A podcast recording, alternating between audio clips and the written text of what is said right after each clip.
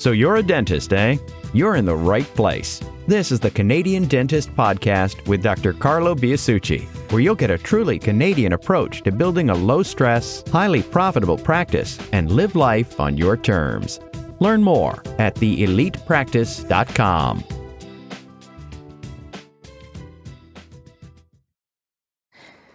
How much damage could a bottom 10% employee cause? So it's a function of two things: uh, how long do you keep them, and you know how how much does do your actions give credibility to what they say. So, you know, there's there's a few ways to look at this, but I can tell you a lot of damage is the bottom line answer. Um, when you have a person who is disengaged, actively disengaged, who is like, meaning actively disengaged means basically they're sabotaging the practice, the business. And so they're trying to take you down. They're trying to take people down with them, trying to get people to quit. They're phoning your employees and, you know, trying to create little pity parties and stuff. And they, you know, they got Facebook groups going about you and all kinds of stuff. Um, you need to distance yourself from those people as fast as possible. But almost invariably, this person is kept longer than they're needed and they are you're you have to be really careful in that you always as the leader have to be on stage first. So i want to back up a little bit. We talked about on stage on brand the five senses tour all that stuff mm-hmm.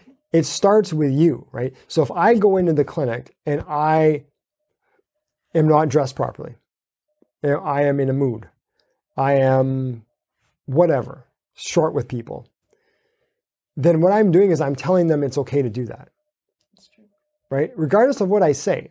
Right? Because people are always your your actions speak so much louder than, than the words you speak. It's you know, it's like I can't hear what you're saying because your actions are too loud, you know. It, it, that's the bottom line. If you're acting this way, that's what I'm seeing. It's like kids, right? You know, you can tell them not to do it, but if you do it, they see you do it, they know you don't mean it. Right. So you have to be the model first of what you expect. If you're doing that and they're still way out to lunch, and you know an employee is still acting however they're acting, and they're bottom ten percent, and they're they're they're uh, actively disengaged and trying to take down the office and, and sabotage and so on, then the only place that you can go really is a conversation or two.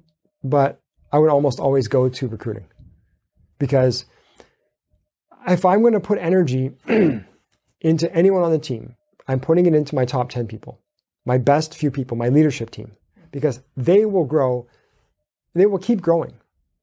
A bottom 10 person who is actively disengaged and is like out to get the practice and, and the team, it doesn't matter how much energy you put into them, they're never going to be a top 10.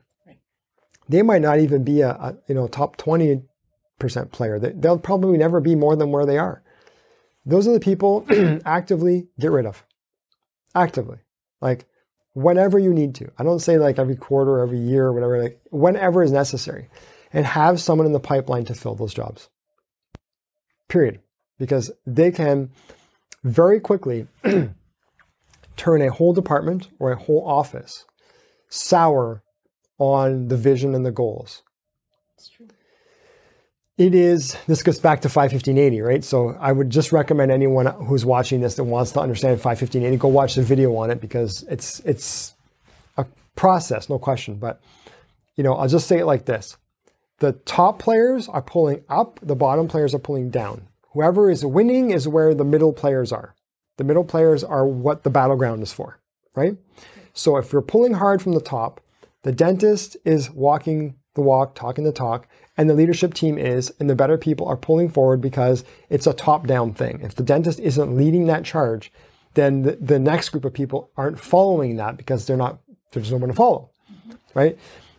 If it's all quiet on the top level and the bottom is real loud and pulling real hard, then what happens is the team comes down.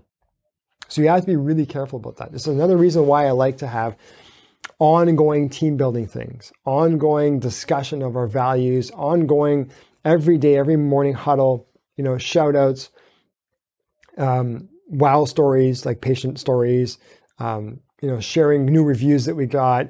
Make it a big deal to be awesome with people. Right. right? If you do that, it makes it it makes it really hard for anyone to pull the whole team down because they work fast. Man, do they work fast. It's real easy to suck a team's energy out than it is to, to build it back up. So as soon as you know that you can't fix that problem, get rid of it.